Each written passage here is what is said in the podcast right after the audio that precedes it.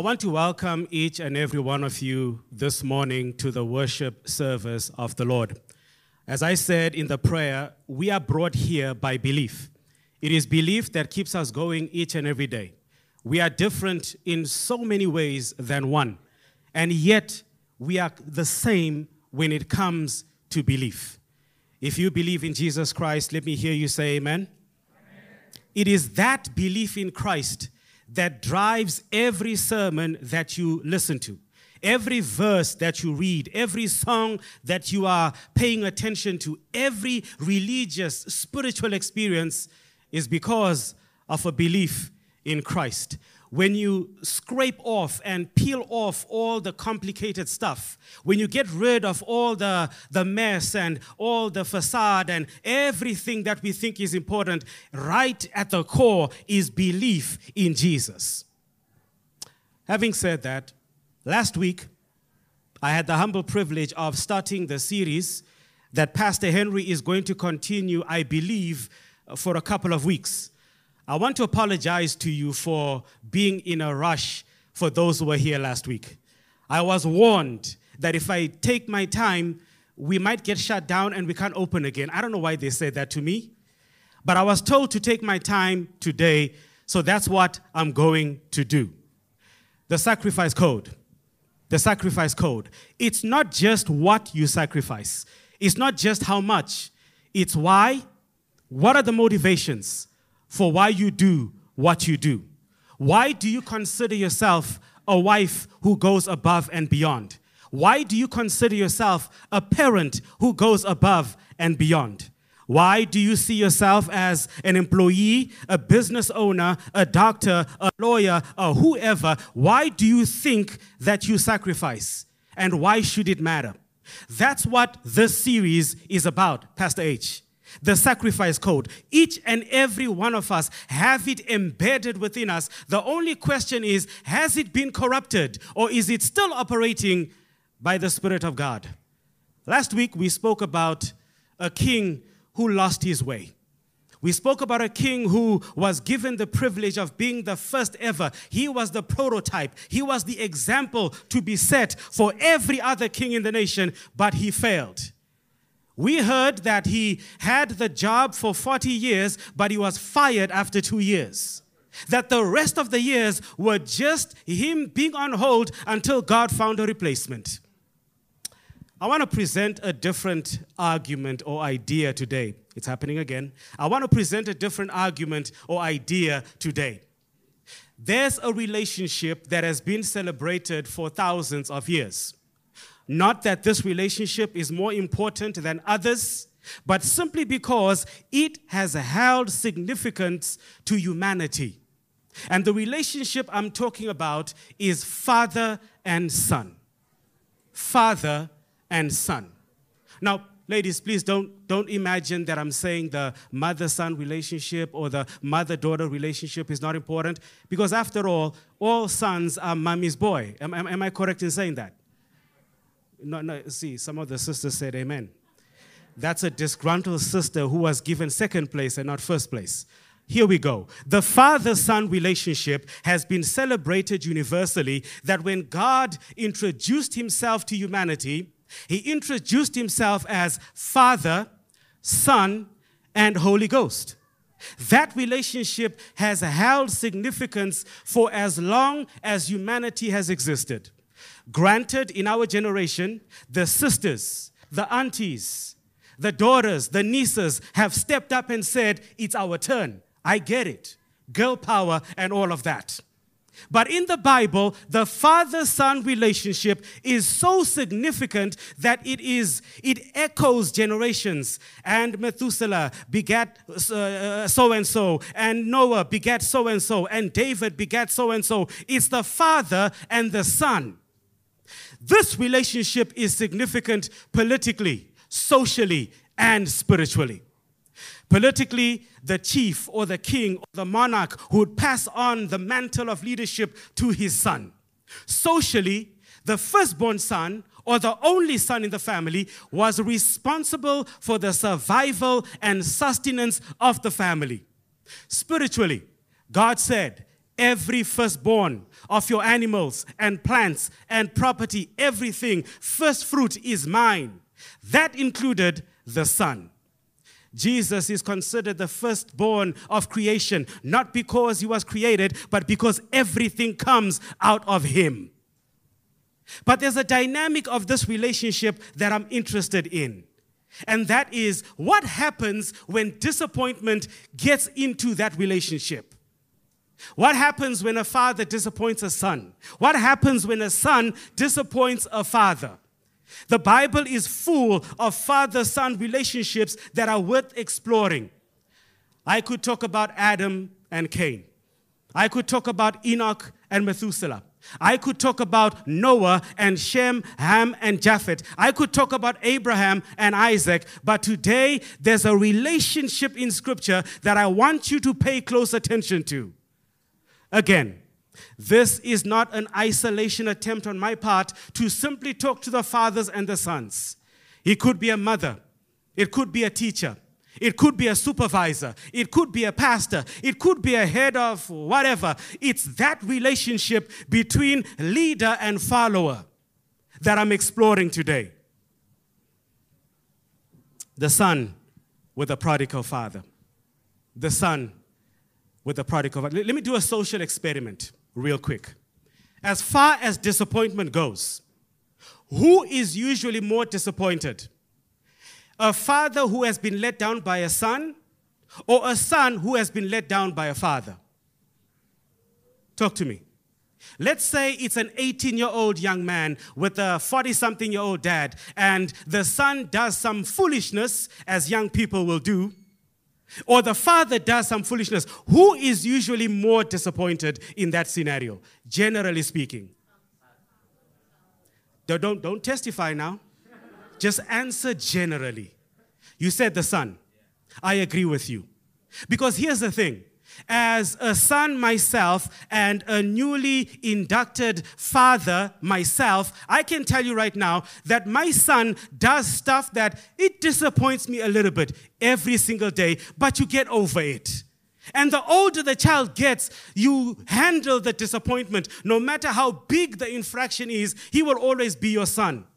But for a son to see a father fail, the disappointment is deeper simply because the son looks up to the father, and when you mess up dad, your son is hurt. When you hurt his mother, he feels it. When you fail in some way, shape, or form, it hurts him to the core, generally speaking. If you're a leader, if you're a mother, a parent, your actions are viewed and seen by a child and it lives with them forever. I was preparing a talk when I, I, I, traveled to Manado two years ago. I was talking to young people and parents, and uh, I was looking up a statistic about the parent's influence on a child, and this is what I found. It's a psychological statistic. It doesn't have to be fact, but bear with me. The statistic said, rather not statistic, but the study said that it takes one time for a parent to break a child's heart. You're not smart enough, you're not clever enough.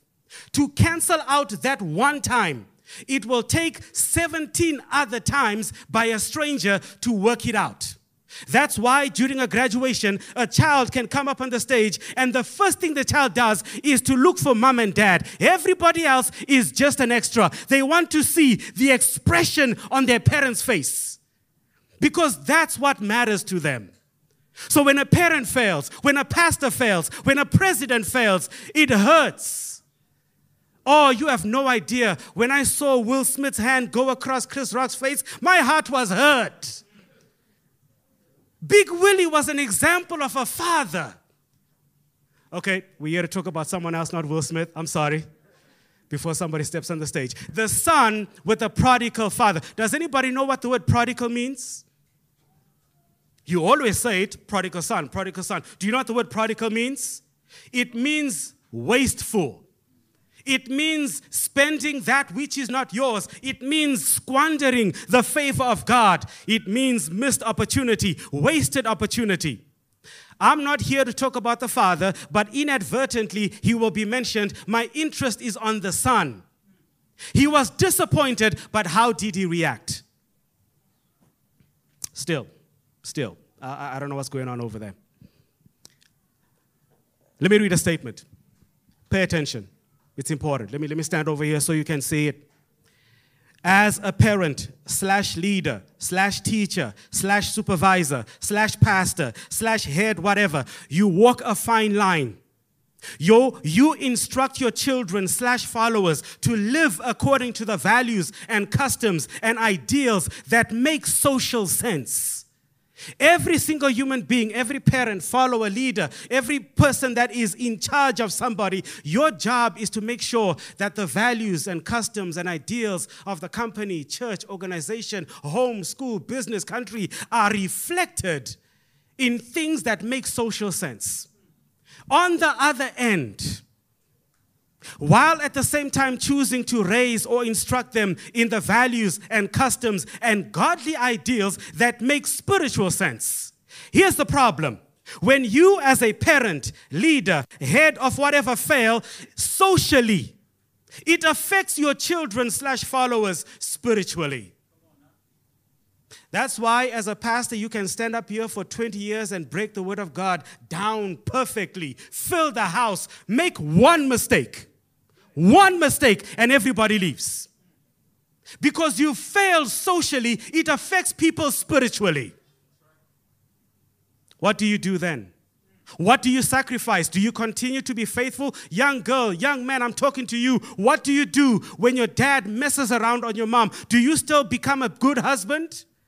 If you see your father striking your wife, your mom down, are you going to do the same or do you choose a different path? If you see your parents pretend until they walk to the door, everybody screaming at each other, Did you turn off the stove? This is what you do all the time. You're not a good dad at the door. Happy Sabbath, Pastor. How was your week? Our week was blessed, Pastor. Your children are watching you. I'm sorry, this is not a parenting sermon, but for some reason, the Spirit of God has made me get stuck right there because I know myself around my son. I struggle as a father, I struggle as a man. And I am concerned about the influence I have on that brother. Because this generation is crazy, y'all.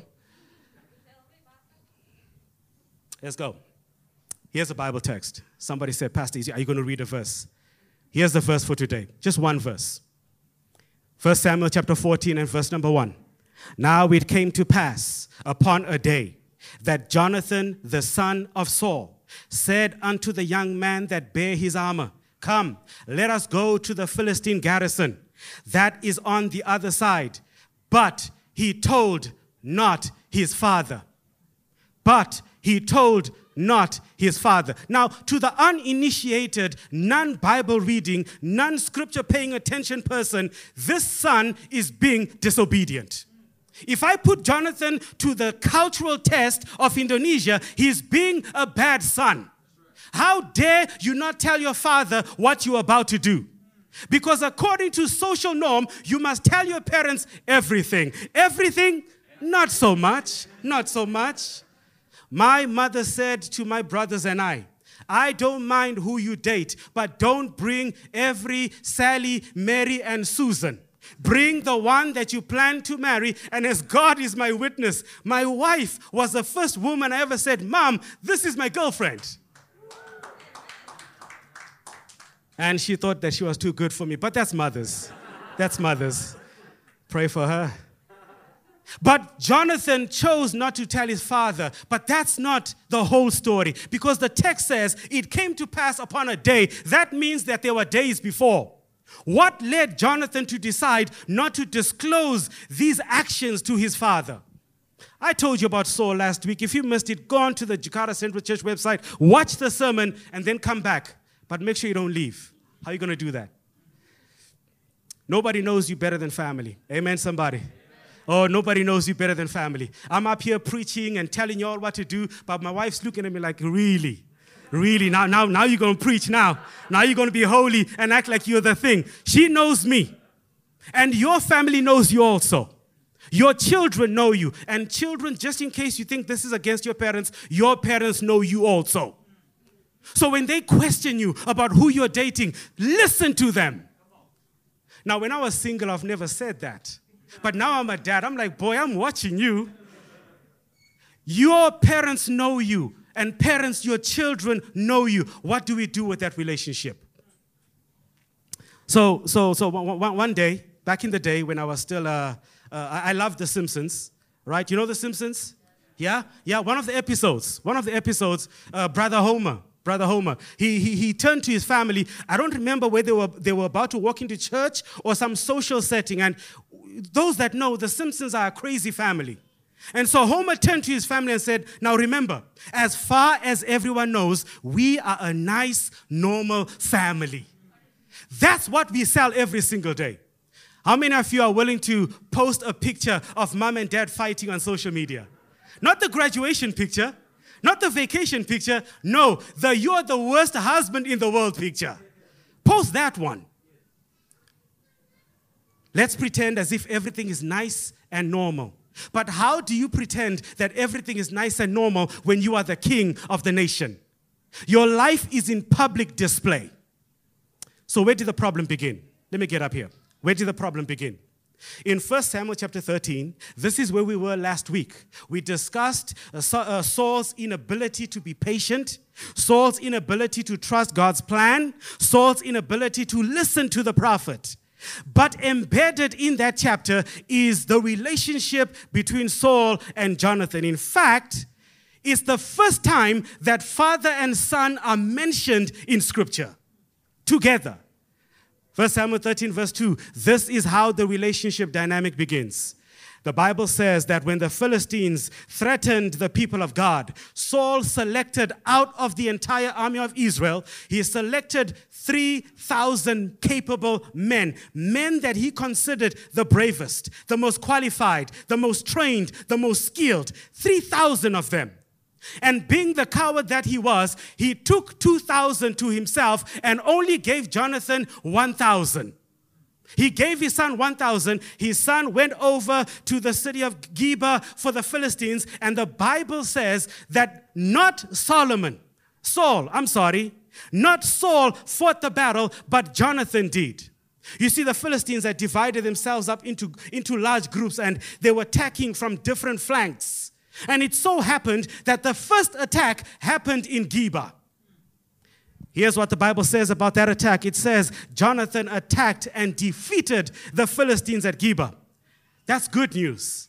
Here's the sad news, the tragic news. The Bible says that news spread quickly amongst the Philistines because they saw how capable this young man was. Pause. Pause. There's an important detail in chapter 13 that I must share with you. The Philistines were military strategists. They knew how to dis- disable their enemies. And the one thing that the Philistines did was they got rid of the blacksmiths. The blacksmiths are the ones who make the, the, the, the, the, the hammers and the swords and the bows and all the, the metal work that is used to fight in battle. So the Philistines said, You know what? Rather than dealing with you guys all the time and being afraid, we are going to get rid of the weapons. They took all the weapons, and only two people had weapons in all of the nation Saul and his son. Can you imagine? The people of God, the nation of God, no sword, no bow, no chariot, nothing, just the king and his son. I believe it was a pagan tradition to honor your enemies, leaders. The king was kept alive and he was allowed to keep his family and keep his castle, but really he was a prisoner. So there's only two swords. How many swords? Two swords. So the soldiers had to go armed with, with forks and shovels and their wives' baking pin. That's what they went to battle with. But the Bible says that Jonathan won the battle. The Philistines talked about it. News spread around about the king's son who was causing problems.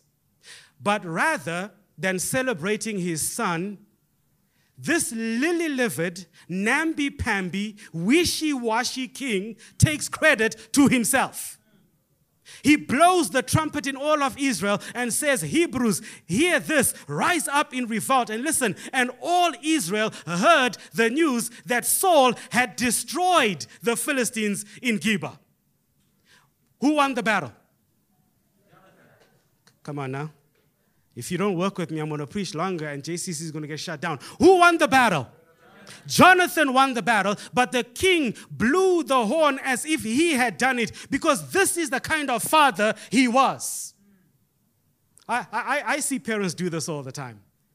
I see fathers who are not at home, not present, and when the child gradu- graduates with a summa cum laude in an MBA, the dad is like, This is why I work hard. this is why I'm not at home to provide for my kids.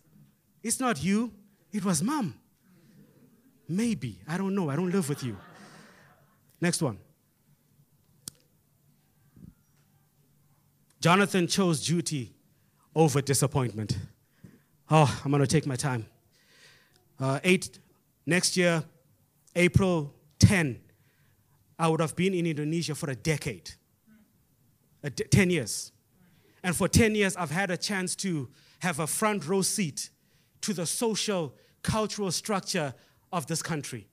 That in spite of your cultural differences, there are things about you that remain the same parents disappointing kids, kids disappointing parents.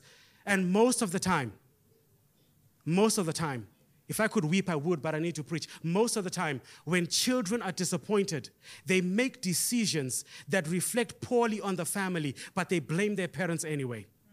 They make choices, life altering choices that affect not just the family, but the community and sometimes the church. But it's okay because my heart has been broken.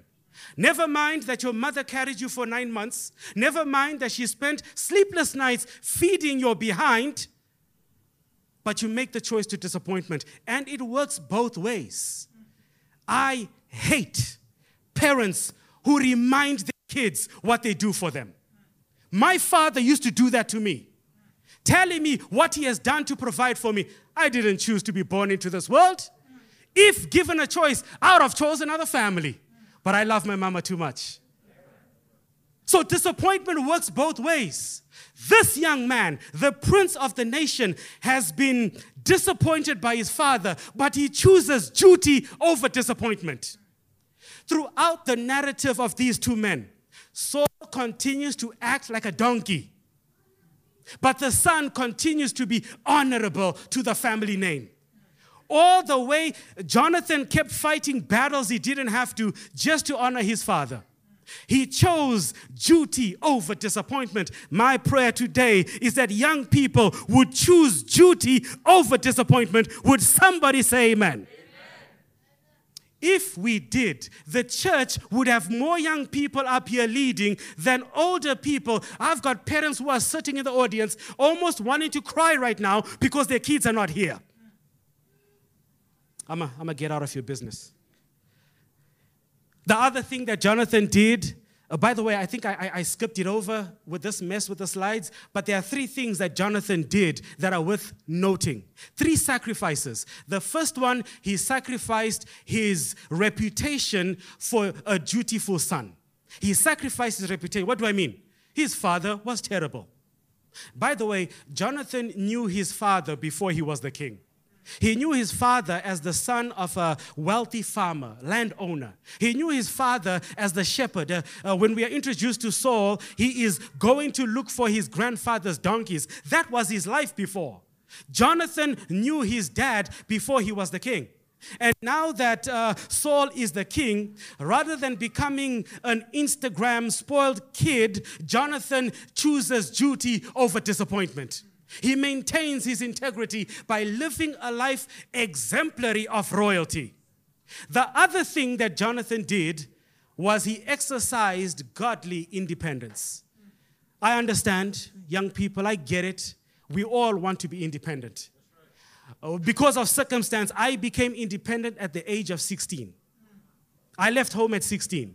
Oh, that, that's normal. You, you know how it goes, man. By the time you're 14, your parents are asking, you, So, when you leaving home? The moment you graduate high school, uh, you go to university. If not, when you live in home. That's an African thing. Not, not, not out here. The kid sleeps in the bed until they're five years old. Yeah, yeah, yeah. For us, when you're born, c'est la vie, you're gone. Okay? So 16, I was out of the house. So I don't, I don't understand what you're going through. I, I can't relate. I am not relatable. You're 25, staying at home, being told what to do. I, I can't relate. Don't come for me for advice. If you're not happy, leave home. Go pay the bills, take care of yourself. Listen to the young mother. Mm-hmm. Your kids are still young. Don't, do She's still young. Take it easy. She's still young. Jonathan exercised godly independence. What do I mean? See, independence is a human right. It is in our DNA to want to do us, to do you. It's in our DNA. But Jonathan was careful in how he exercised that independence.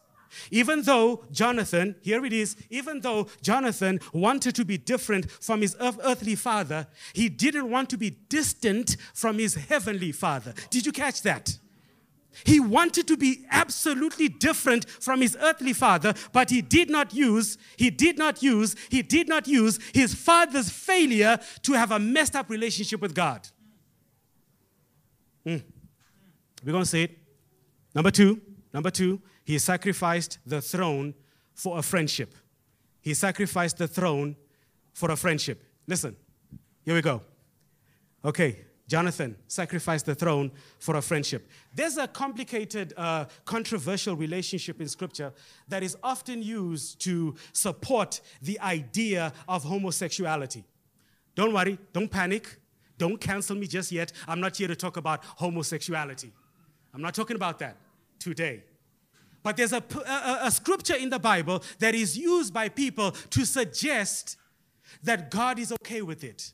And it's the friendship between David and Jonathan. The Bible says that David loved Jonathan with a love that was greater than a love for a woman. And this is David we are talking about.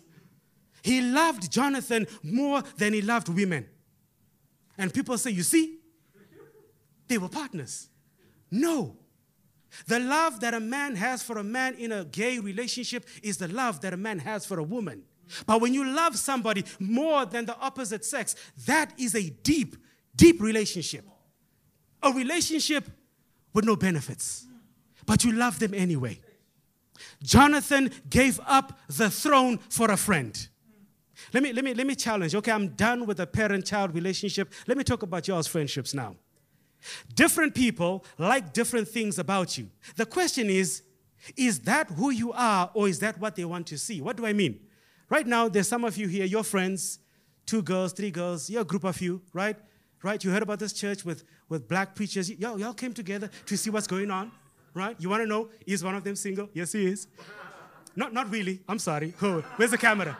I'm sorry. Not really right? Uh, uh, uh, you got together because maybe you, you like the same artist, Taylor Swift, Ugh, right? Maybe you like uh, uh, Amazing Grace, or maybe you like the same food, or you like the same movies. you all like to Netflix without chilling, of course, right? You love to do stuff together. We like each other for different reasons, but here's the challenge. Here's the challenge. For a lot of you, your friendships are temporary. It takes one rumor, just one, oh, girl, did you hear what she said about your shoes, to mess up the friendship right? Because for some of you, your friendships are thin. They're not built on something as deep as what Jonathan and David had. I, I, want, I want to paint a picture. I want to paint a picture. So here's, here's what happened. Yeah? Uh, Saul was the king. I told you at the beginning that one of the customs in the day, the political custom, was that the father would pass on the monarchical, is that a word? The crown to the son. So it stands to reason that Jonathan expected that at some point this crown is coming to me. But along the way, his papa messed up. The prophet told him, You are fired. You can keep the job until your replacement comes. Bet, bet that Jonathan heard about this. One day, the Philistines, this thorn in the flesh of the nation, sent a giant. It's bad enough that they took all the weapons. It's bad enough that they had 30,000 chariots and a number of soldiers that were as much as the sand of the sea. But to add insult to injury, they send a giant to the field.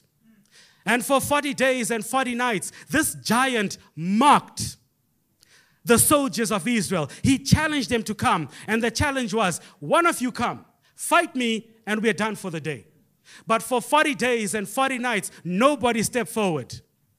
For 40 days and 40 nights, nobody stepped forward. The sons of Jesse had been inscripted into the Israelite army. And one day the father said, Take your brother some snacks and supplies. And David goes up. He steps up to the battlefield. He steps out of darkness into the public light that day. And he hears this giant talking. And with a basket with fruits and bread in it, he stops for a moment. He forgets why he's there. And he asks somebody, Who, Who's that joker standing up on the hill there? Who is he? And they tell him, That's Goliath. He's the sons of the giants. He's, we're scared of him. He's like, For real? We are the people of God and we're letting this joker say what he's saying. And in the tent, Jonathan, Saul, and all the important people, because uh, important people love to sit together. They don't want to fight the battle, but they sit together. They're the people with a special seat in the house. They sit in the same place, eat the same food, say the same things, complain about the same stuff over and over again. But a little shepherd boy steps up and says, I'll fight. Jonathan sees him. Jonathan sees him and says, This is somebody I can be friends with. David cuts off the giant's head. And by the way, people always say this. Y'all need to correct this with your kids. Commercial break. You need to correct this with your kids. Goliath was not killed with stones, he was killed with a sword. Commercial break over. The Bible says sometime after uh, David did such a good job, Saul is an idiot. He doesn't pay attention. He sees this young man kill the giant. He promised him a wife, he promised him wealth, and he promised him royal status. He takes David into his own, own uh, uh, palace because that's how God works, Pastor. Sometimes you don't know that you're training your own replacement. Sometimes you don't know that you're training the person who's going to take over from you. Pastor Henry, you have no idea why you're here. Now you know. I needed a break, baby. I needed a break. And so David is in the palace, and the Bible says that uh, Jonathan's heart was knit to David, and they became like brothers. I believe that Jonathan is a little bit older. And so he takes this young man. It was Jonathan that taught David about royal life. It was Jonathan that taught David how to bow, how to salute, what to say, how to carry himself, because David was a shepherd boy. What did he know about royal life? Jonathan took him under his wing, knowing, knowing that David was going to take over from his father. Anybody here in a family business? Anybody here willing to take their friend to take over the family business? I don't think so. It's not Asian. One day, Saul begins to recognize that how come the women are singing that David killed 10,000, but they're only singing that I killed 1,000? And Saul's heart began to be stirred by an evil spirit. When we met Saul, he was being moved by the Spirit of God. He even prophesied, Pastor Henry. But now, because he has wandered from God through prodigality, now he's being moved by an evil spirit. Over and over again, he tries to kill David. And between betrayal and uh, exile, one day Jonathan says to David, These are the words of a friend to a friend. Jonathan went to find David and encouraged him to stay strong in his faith in God. Amen, somebody. No malice, no jealousy, no envy, nothing. He encourages him and says, Don't be afraid. Don't be afraid. My father will never find you. You are going to be the king of Israel, and I will be next to you. We need some next to you people. We need some people who are willing to be Jonathan. You don't have to be the head pastor. Sometimes you can just be by his side. You don't have to be the important one. I don't care whether it's the wife earning more money than you. Husband, stay by her side anyway. It's 2022. Stop wanting to be number one when it's not your position. Jonathan respected the calling of David. He stepped aside and said, It's all you. Whatever you need, I got you. In fact, he says, My father knows that I love you. Saul even tried to kill his son because he sided with David. By the way, don't, don't use this text as a, as a gateway to date a bad person and say, you see, Jonathan and. Okay. Let's go. Jonathan chose love over leverage. Jonathan chose love over leverage. What does that mean? As the prince of the nation, he had the opportunity to have an entourage of people who followed him because he was the prince. Because when you have the money and the influence, you pay for stuff. You choose where we eat. You choose what movie we watch. You choose what restaurant we go to. You choose the vacation spot. You choose everything because you're the it girl. You're the guy. You're the one that everybody sees. You got the, the thousands, the hundreds of thousands of followers. I'm just there for your clout. I'm just there to follow you. But what happens when the people following you all of a sudden have more followers than you? You were the boss one day choosing where to eat lunch. Now they are the supervisor. They got the promotion, not you.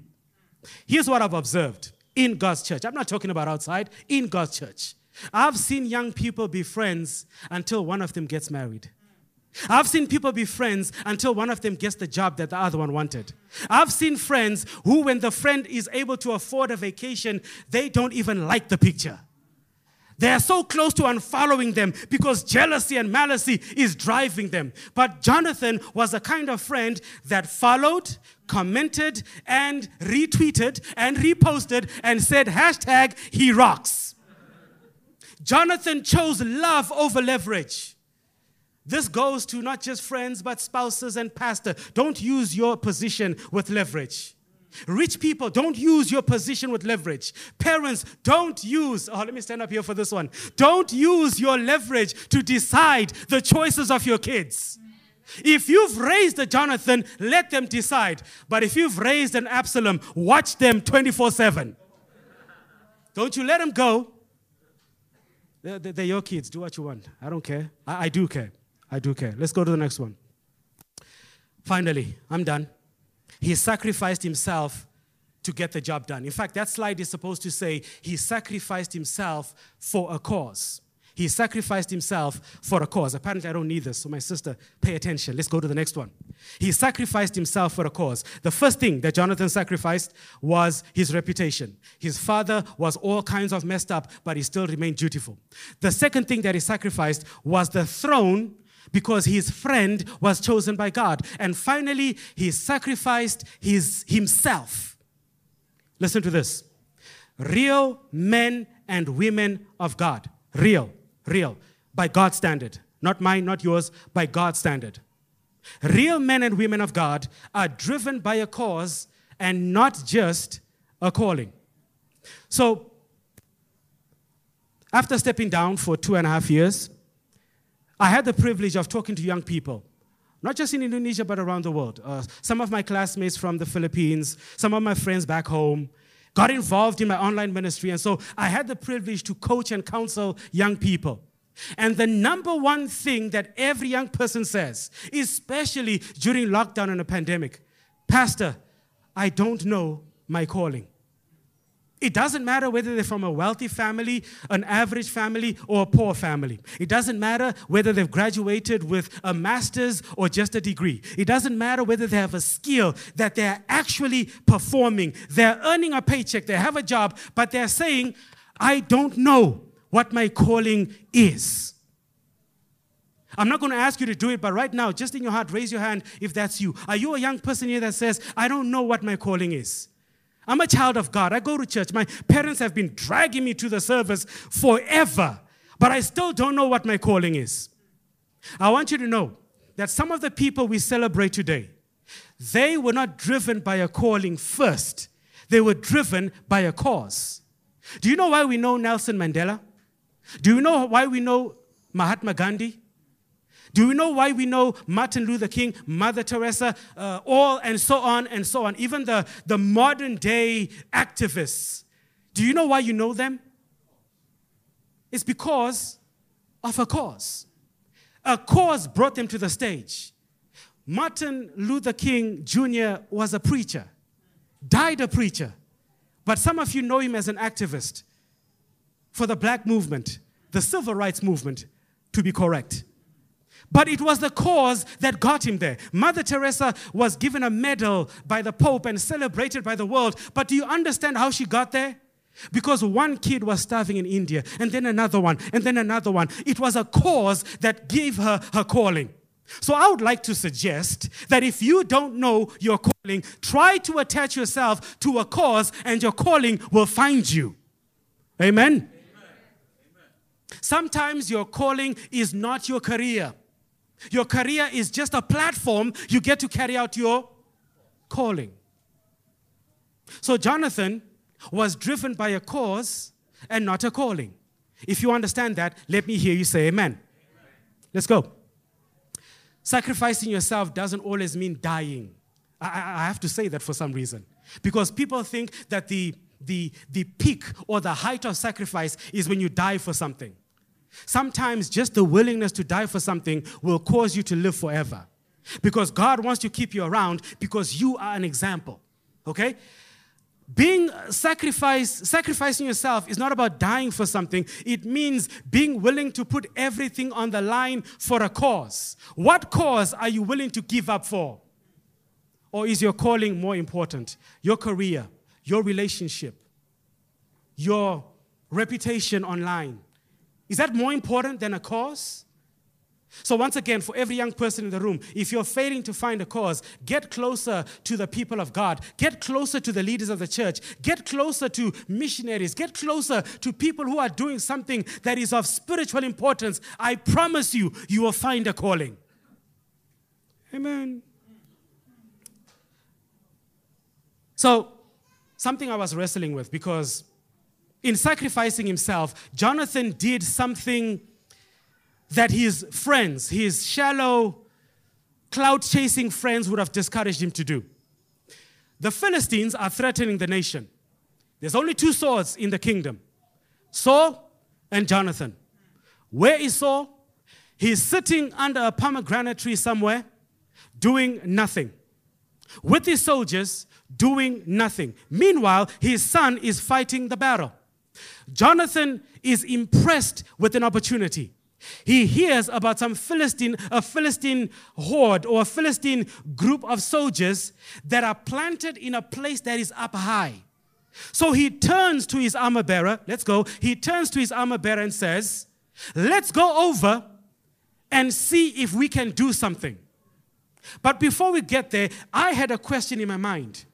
Was this an adventure of faith or was it spiritual suicide?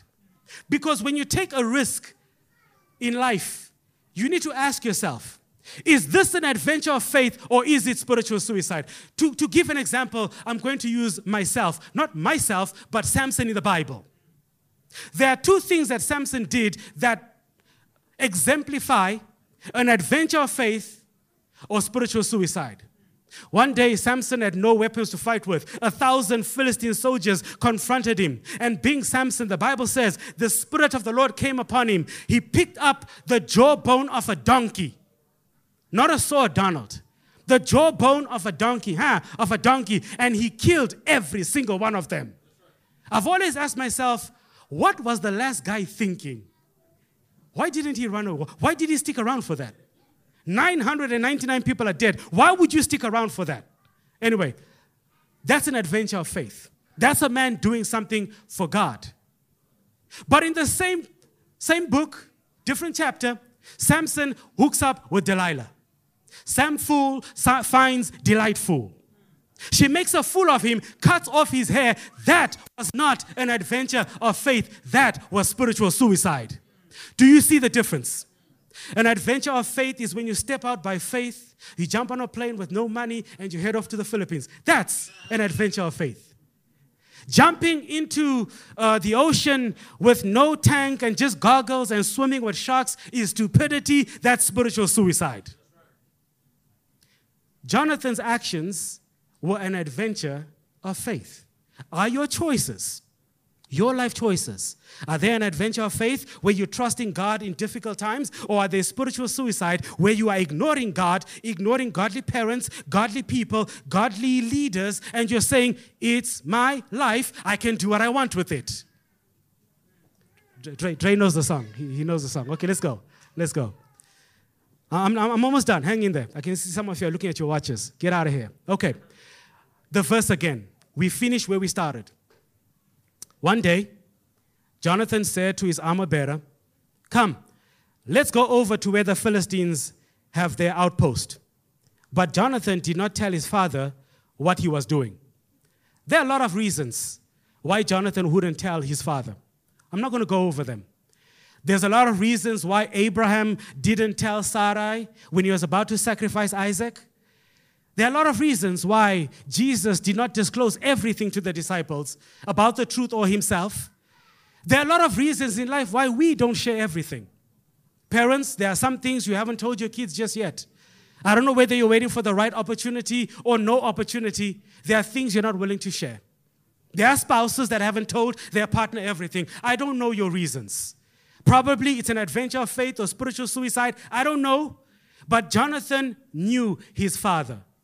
Either his father would stop him because he wants the credit, or he would interrupt his plans because he was who he was. I don't know. But Jonathan said, This is me. This is what I'm doing. Let's go. Let's go.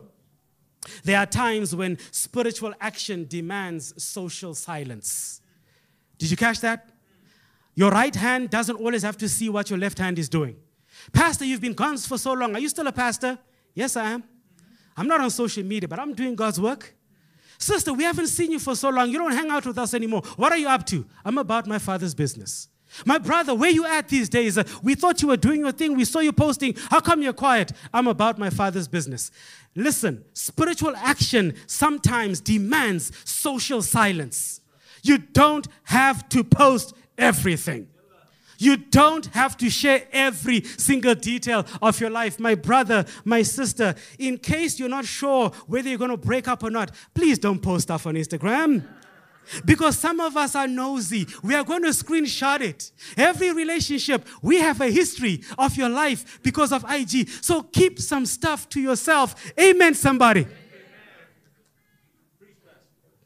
Let's go across to the outpost of those pagans. Jonathan said, Do you see the spirit of David in Jonathan?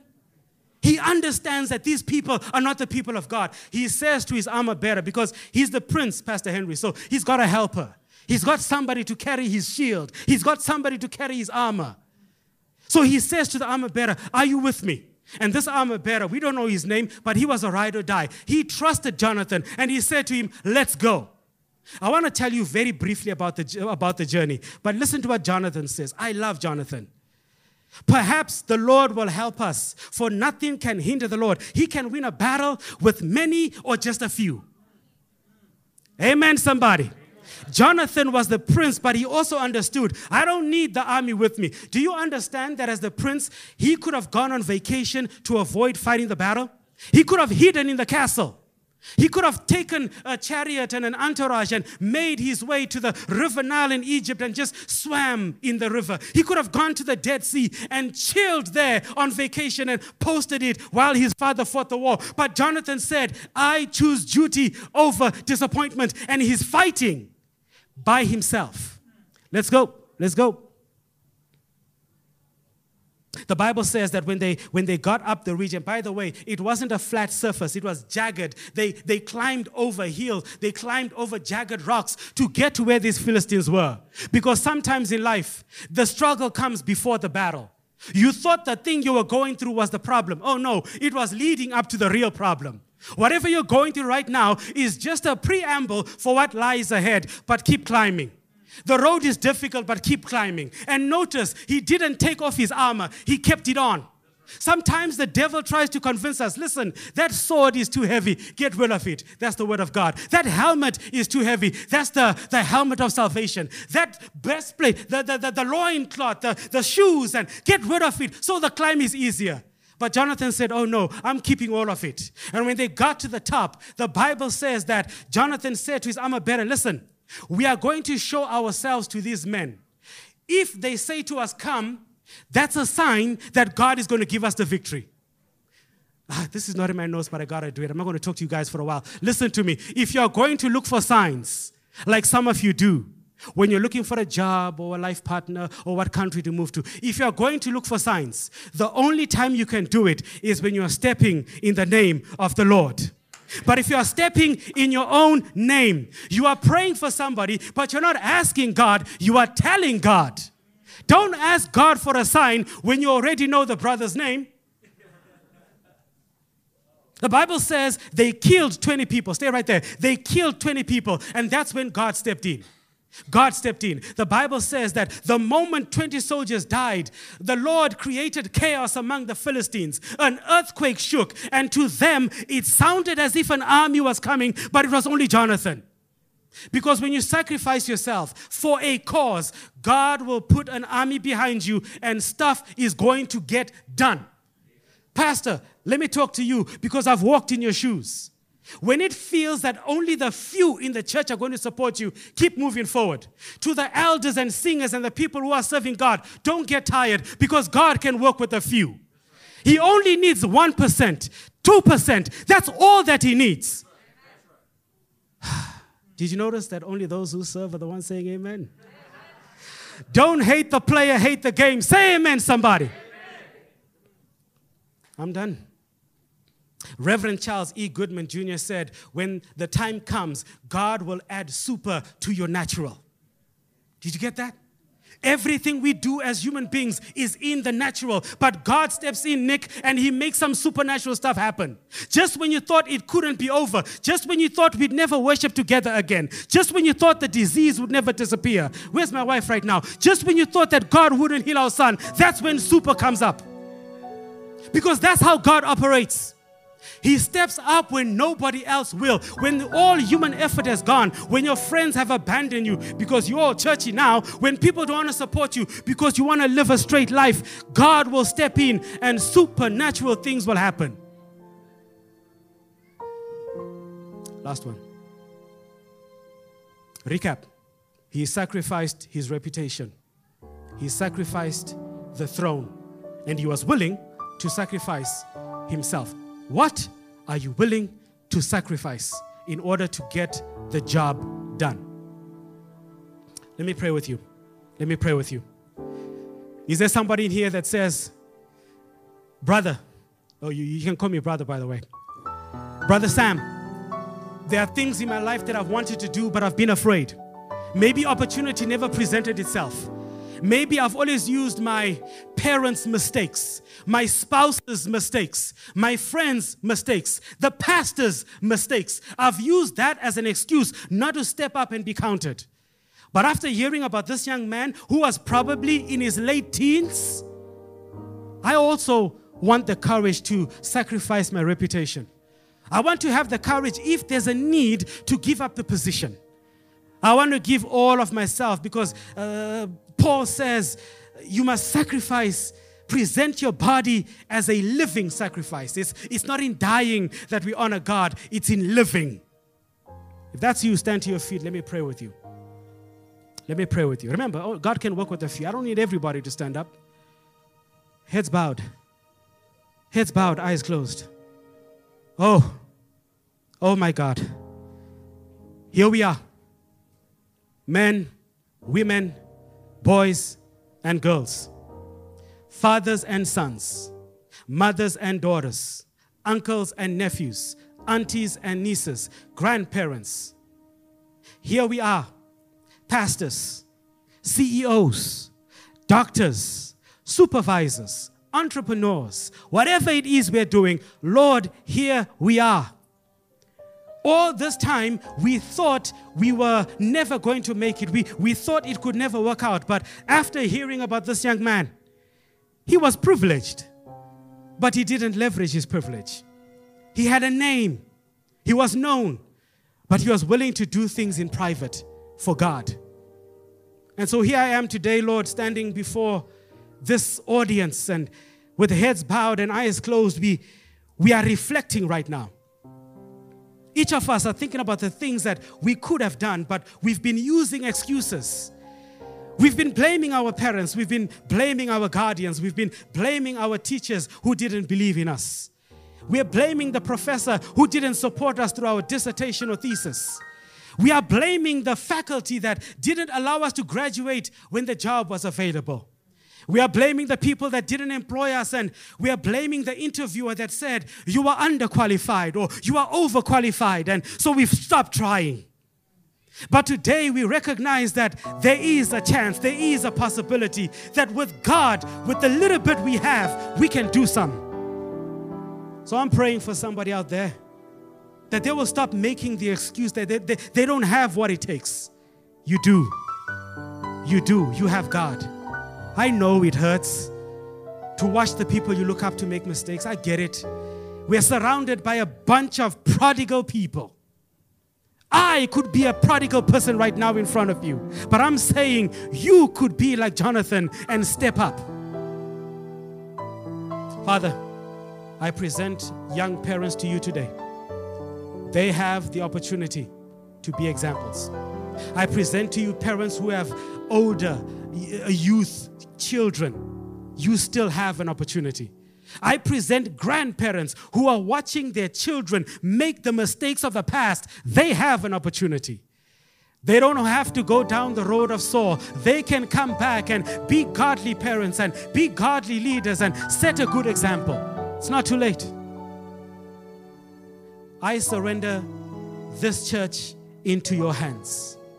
The leadership, the followers, the spectators, those who are here for entertainment, those who are here to criticize and judge, those who are here to, to work and get stuff done, those who are willing to cry and sweat and bleed for the cause. Don't get tired. Keep doing it. Keep doing it. The Lord will bring results. And the people that criticized and the people that walked away and the people who don't support, they'll come back because when a fire starts burning, people come and warm up themselves. Now, Lord, to end this service and my time on this pulpit, I say, be above us to watch over us. Be beneath us to lift us up when we get discouraged. May you walk in front of us to guide us in the way. May you walk behind us that we would never ever go astray.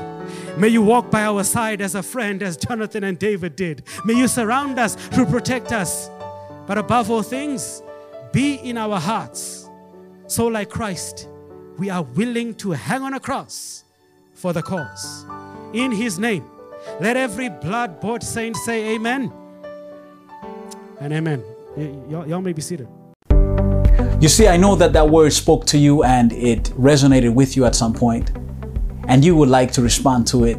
And I want to let you know that you can do that right now. Perhaps you want to do Bible studies to know more about Jesus Christ. Perhaps you want to be baptized. Perhaps you just want to recommit your life to Jesus. Please text us on the number on the screen. I'll be more than happy to respond to you and to your needs. May God bless you and take care of you. And I must see you very soon.